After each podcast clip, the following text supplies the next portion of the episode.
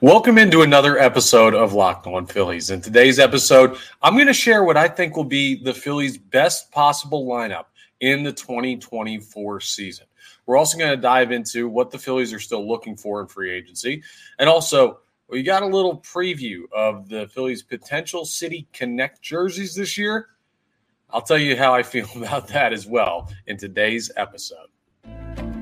You are Locked On Phillies your daily Philadelphia Phillies podcast. Part of the Locked On Podcast Network, your team every day.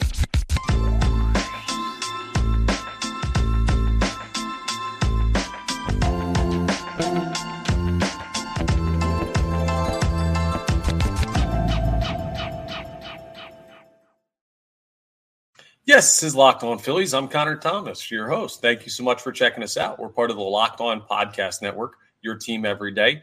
Please make sure you're rating, reviewing, and subscribing to the YouTube if you have not done that already. It gets you notifications when new episodes are posted, and it really helps us out here. If you want to help me out, if you like my content, subscribing to the YouTube is the best way to do it. Cost you nothing, takes two seconds of your time. So appreciate that very much if you're going to do that. Today's episode is brought to you by FanDuel. Make every moment more. New customers join today and you'll get $200 in bonus bets if your first bet of $5 or more wins. Visit fanduel.com slash locked on to get started. Now, I did this exercise yesterday uh, on air on the radio, and I thought it would be a fun one to bring my thoughts on here to the podcast. So I was asked what would be my ideal lineup for the Philadelphia Phillies in 2024. And I didn't really have any thoughts on that yet. I hadn't gotten to that point. We're still waiting for spring training. By the way, happy February. Spring training begins with pitchers and catchers reporting for the Phillies on Valentine's Day, February 14th. So we are two weeks away from hearing a Mitts pop down there in Clearwater. So it's right around the corner, folks. Uh, we're also back to five episodes a week here on the Locked On Baseball channel, which includes Locked On Phillies. But anyway, back to um, the like predicted lineup, I guess we'll call it the projected lineup. This is what I would do if I was Rob Thomson. This would be the lineup that I would try out game one, and I'd see how it works and how these guys fit together. Starting with the leadoff spot. This one's simple. If it's not broke, don't fix it. Kyle Schwarber is going to be the leadoff hitter for the Phillies in 2024, at least to start the year. The first at bat of the Philadelphia Phillies season is going to be taken by Kyle Schwarber unless something happens crazily in spring training. But if you're one of the people that's wasting their breath still saying Kyle is not a leadoff hitter, he doesn't look like a leadoff hitter, he's not a fast runner, like, stop. Just save your breath. You're wasting it. The Phillies win when he bats leadoff. He makes pitchers uncomfortable from the jump. This team has had success with him as the leadoff hitter. They're not going to change it. Kyle Schwarber is batting leadoff for me if I'm the manager of the Philadelphia Phillies. Batting in the two hole, Trea Turner. And I think Trea Turner, if Kyle Schwarber misses time, not misses time, but if Kyle Schwarber has games where he's not the leadoff hitter, the reason will be because Trea Turner has had such a strong season, they can't not put him at leadoff. They tried him at leadoff a couple times this past season in 2023. The issue was he was just so cold to start the year. There was no justification for giving him a chance to be the leadoff hitter in any type of uh, large capacity. So he's going to bat two for me. And Kyle Schwarber is kind of that instant offense. Trea Turner is a guy that's a great, well rounded hitter. And I want someone that's going to be a high average hitter on for the guy batting three and the guy batting four. Also, you start with a lefty, Trea Turner right handed. Perfect combination there. And you can't drop Trea Turner down. I want to get him as many as, at bats as possible. So if he's not going to bat leadoff, he's going to bat second. The third spot in the lineup there's only one man who could be there. If you're listening to this podcast and you don't know who's batting third for the Philadelphia Phillies in 2024, you must have just found us. Welcome to Philadelphia Phillies fandom. Bryce Harper's batting third. There's no question about that. It is his spot. He wears the number on his jersey. Uh, you could just ink him in there forever. So we've got to review so far. Schwarber leading off, Turner batting second, Harper batting third. And that goes lefty batter, righty batter, lefty batter. Now, who's batting cleanup? There are a couple options. I'd like to continue the right to left, and I'll tell you more about that while we get further down in the lineup. But for me, the guy I want batting cleanup is Nick Castellanos. That's who I would have in the cleanup spot eh, for a couple of reasons, right? Look at the power you have available outside of the three guys that have already hit. Schwarber off the table, Turner off the table, Harper off the table. Who's your next best power hitter? It's not Bohm, it's not Rojas, it's not Marsh, um, it's not Stott. So that leaves really JT and it leaves Castellanos. Now, JT has demonstrated power in the past. He had a bit of a drop off this past year. And I want to put him in a spot where his overall hitting is more accentuated than what it would be in the cleanup spot. Nick Castellanos is one of those free swinging, gap to gap power, can hit doubles, but can also hit the ball out of the yard. And he really showed a bit of the power stroke in the postseason last year and in the regular season.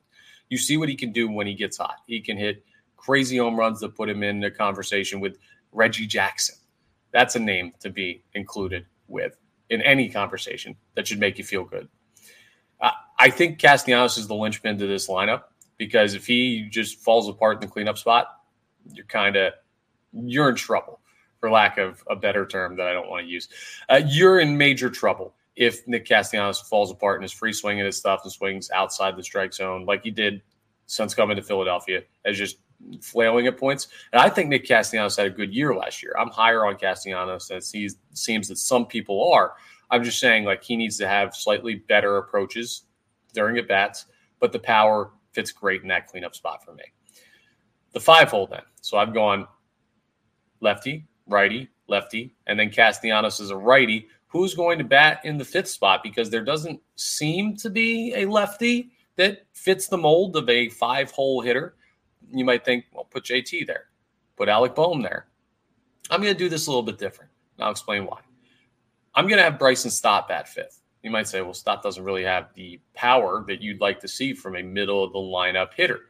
And I'll say, you're right. He's not a power hitter, but I'm going to divide this lineup because of how deep it is, because how talented a lot of players are. You're going to have some good hitters further down than they should be in a normal lineup. That's just the nature of having a really good offensive team. And I think the Phillies have a really good offensive team. So I'm going to look at this as two four man lineups. Okay? Stay with me on that. Two four man lineups. Schwarber leads off the first, then Turner, Harper, Castellanos. You got everything there right handed power, left handed power. A left handed solid hitter, Bryce Harper. A right handed solid hitter, Trea Turner speed and athleticism while also having guys with gap power. You cover it all. So let's rebuild that in the same mold starting over. Bryson Stott in the five hole is going to be similar to a leadoff hitter for me. Like it's that same type of thought process. A guy that puts together great at bats, great contact. If Nick Castellanos is going to strike out to end an inning, if he's going to strike out and miss an opportunity, I want someone protecting Nick Castellanos that is a high average hitter. And there's a chance that, yes, even with Trea Turner as part of this team, that Bryson Stott is going to have the best average when everything's all said and done.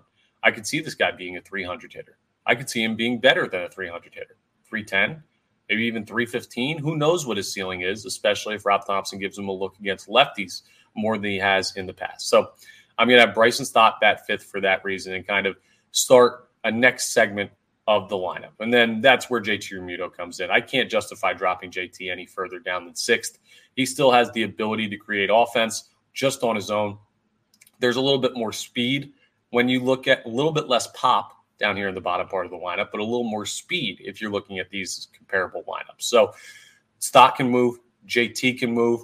He can really do it all at the plate. Is just consistency has dropped off, and that's why I'm dropping him lower down in the lineup. Maybe having him lower in the lineup will give him an opportunity to not get off to a slow start like he did this past year. So I'm going to have JT bat sixth.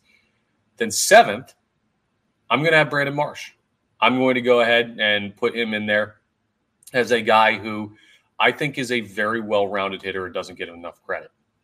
He's shown pop at points, he's shown contact at points, he's got speed, he's got really everything that you could look for for just a solid bottom of the order major league hitter. He's not going to be in the top four or five hitters on this team, but I think he deserves an opportunity to be higher up and see how he does uh, when you're putting him in there with names like JT and Bryson Stott how does he factor in? He could be a higher or RBI guy than you would expect this year with those guys hitting above him. And plus, you still got the lefty righty thing going all the way down the lineup. And you might say, okay, well, Marsh is solid. You got to put him somewhere, but you haven't mentioned Alec Bohm yet. And I'm putting Alec Bohm in the eight hole. And it is not because I don't think he had a good year last year. He collapsed in the postseason. He did.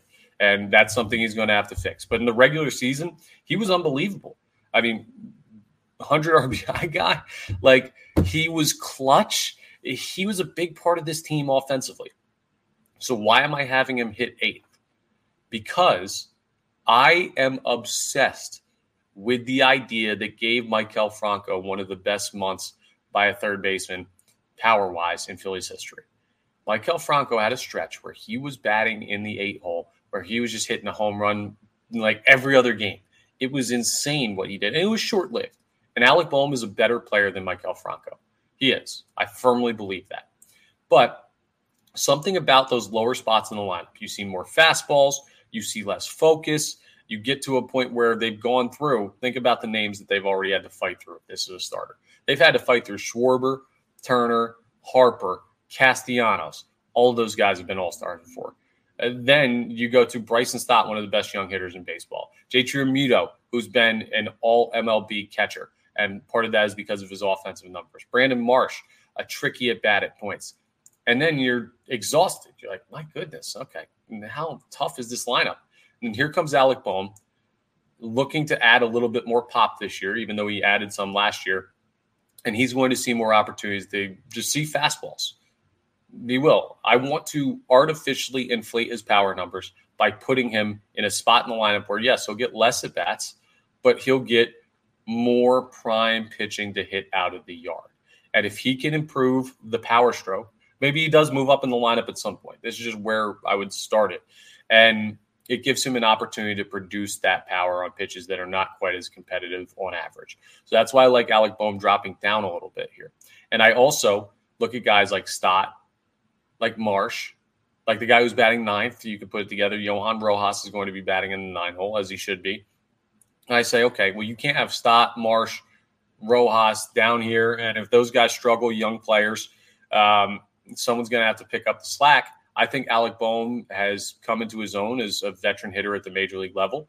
Maybe not a superstar or a star, but a just a veteran proven hitter that I feel comfortable that he's going to be able to add some just big time hits to the bottom of the lineup. The reason why I don't want Bohm higher up because is because like I don't have full faith in Brandon Marsh to be a great hitter. He could hit 260 this year. And Johan Rojas, I don't have faith in him right now to be a major league hitter. We'll see. I don't think he can't be. I'm just saying, like, having faith in something is believing something's going to happen. I don't know what Johan Rojas is as a major league hitter in an extended sample size, in spite of him hitting over 300 in the regular season last year. So I want to make sure that there should be no point where you have an automatic two outs in this lineup. And if you put Marsh down there and it turns out Marsh can't hit lefties and Rojas can't hit anybody, then you've got two automatic outs to turn over this lineup and you're killing yourself when you get to that point. You insert Alec Bohm in there, you're always going to have a chance in every single inning, in every single pitching change, in every single situation. And that's also why I'm trying to go lefty, righty, lefty, righty. And I know I have two righties at the end with uh, Bohm and Rojas. That's just – how it shakes out because Rojas has to bat ninth. But you think about it, there's no spot where you have more than two of the same handed hitter in a row in that lineup either, which makes it impossible for opposing managers to find great, consistent matchups for pitchers. That's the way it's got to be. In my mind, that's the perfect lineup. Again, I'll read it down for you. It's Schwarber, Turner, Harper, Castellanos batting cleanup, Stott in the five hole, JT batting sixth, Seventh, we're going with Brandon Marsh. Eighth, we're going with Alec Bohm. Ninth, Johan Rojas. You can let me know in the comments if you agree or disagree, but I think that's the best lineup for the Philadelphia Phillies in 2024. And it's going to be hard for you to convince me otherwise, considering all the factors I just laid out there. Now, coming up on the other side, uh, I had a conversation with Jayson Stark last night. Wednesday nights are the night that I do a show that Jayson Stark calls into on the radio. He's a baseball Hall of Fame writer. He's a Philly guy, and he always has great nuggets on the Phillies. So I'm going to share with you some stuff that he said about what the Phillies are still looking for as we continue today's episode of Locked On Phillies. But I got to tell you about eBay Motors first. Passion, drive, and patience is what brings home the winning trophy. And it's also what keeps your automobile alive. eBay Motors have everything you need to maintain your vehicle and level it up to peak performance. You got supercharged, you got roof racks, you got exhaust kits, you got LED headlights. You might like speed, you might like power, you might like style. We were just talking about that with the Phillies lineup. But if you need all of it, a great team has all of it. Go to eBay Motors, they got you covered. Over 122 million parts for your car. You're always going to find exactly what you're looking for. And with eBay Guaranteed Fit, your part is guaranteed to fit your ride every time or your money back because with eBay Motors, you're burning rubber, not cash. I love that saying. So, all the parts you need at the prices you like. Uh, what more could you want? I mean, eBay Motors is the MVP of the car parts game. So keep your ride or die alive at ebaymotors.com. Eligible items only, exclusions apply. eBay guaranteed fit only available to U.S. customers. So I spoke with Jayson Stark yesterday on the radio. If you ever want to catch those, you can catch me on my full time job, 97.5 The Fanatic, uh, on air there Wednesday nights. We have a conversation from 6 p.m. to 7 p.m. Jayson Stark checks in. Uh, so you can go ahead and listen in for yourself, but you'll also only hear my interviewing. You won't hear mine and Ricky Bottalico, former Phillies relief pitcher, who's a part of that show as well, the main host of that show, I should say. Uh, you'll hear our asking of those questions, but we don't get a lot of time to react in full so I want to give you my reaction to some of the stuff that Jayson uh, Stark said here. And one of the things that he said the Phillies are really focused on is one of the things that I brought up a couple weeks ago in an episode in the past. You can scroll back and find it. But the Phillies are very focused on roster flexibility. What that means is bringing in guys with options left, options to the minor leagues. That's why Kolby Allard, when they signed him in free agency, they were intrigued because he was – a swingman who could also start, but he had options. So that's the mold, right? A versatile pitcher with minor league options remaining. And that could mean that you're looking at signing these guys onto minor league contracts. So uh, you're looking at it and you say, where's the big splash move? For pitchers, it's probably not coming. For an outfielder, you may get someone whose options don't matter, and you may just say, JK, hit the road. Or Cristian Pache, hit the bricks, but then handle things that way. I don't know how that's going to work out quite as well as it seems the bullpen is going to be, but we've heard too from Jayson Stark that the thought is that they could bring in two to maybe three more guys before spring training starts. And that would be bullpen arms, that would be swing starters, guys with optionality and mm, could be on a minor league deal and then the outfielder would be not necessarily a left handed bat, but preferred to be a left handed bat, a versatile fielder. And in the past, I find this funny. In the past, Jayson Stark has told us a left handed outfield bat. Now he's changing that to preferred left handed outfield bat. And we're getting closer to the dream that I've had all offseason of Kike Hernandez being the depth piece for the Phillies. Just go sign him already. I'm losing my mind.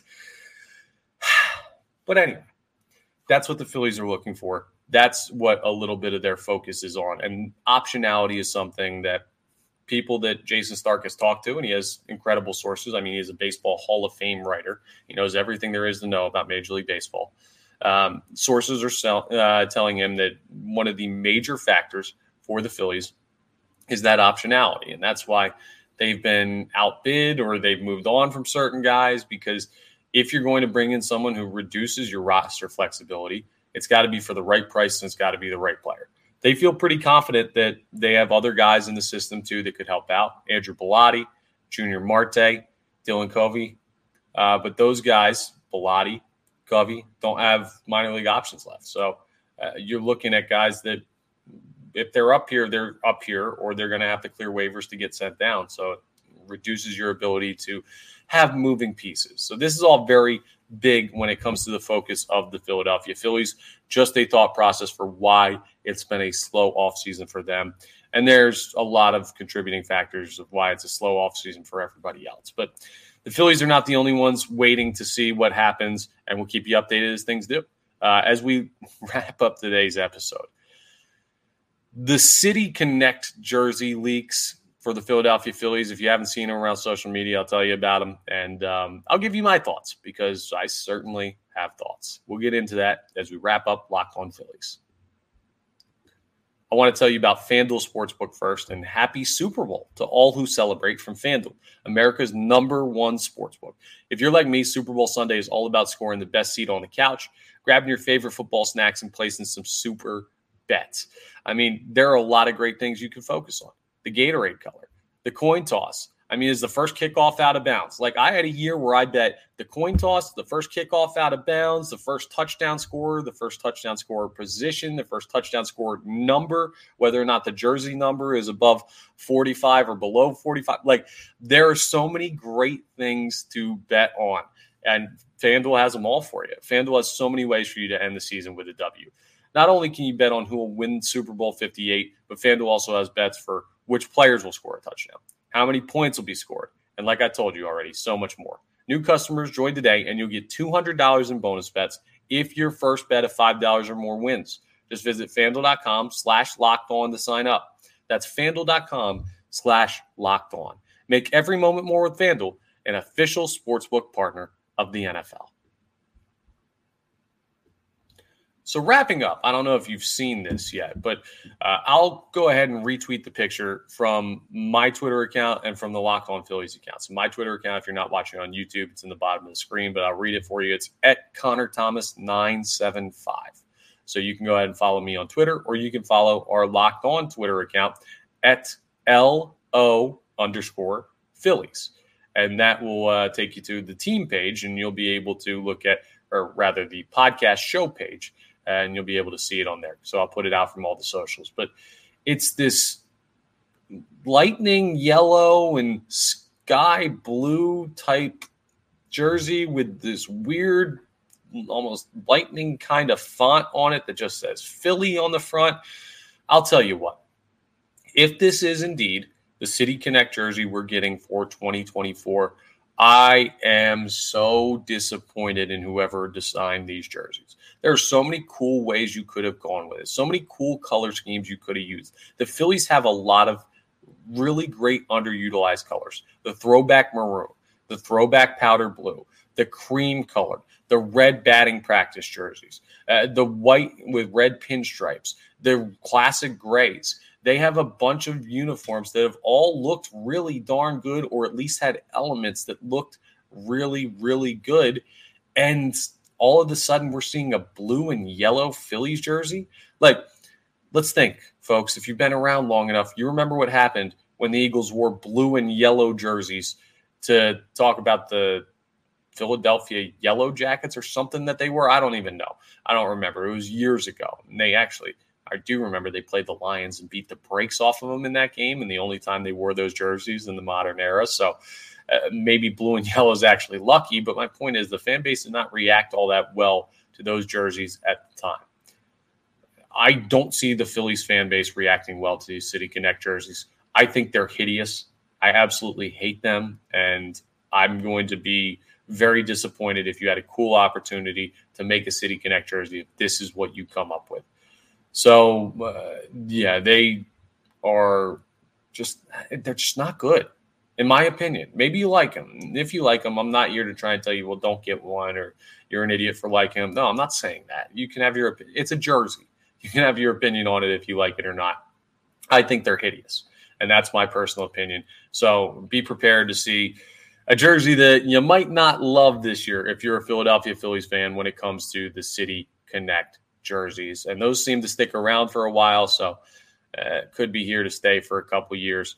Not exactly stoked about that, but maybe they'll learn from fan base feedback and they'll change it before the season starts. They do still have time to alter that if they choose to.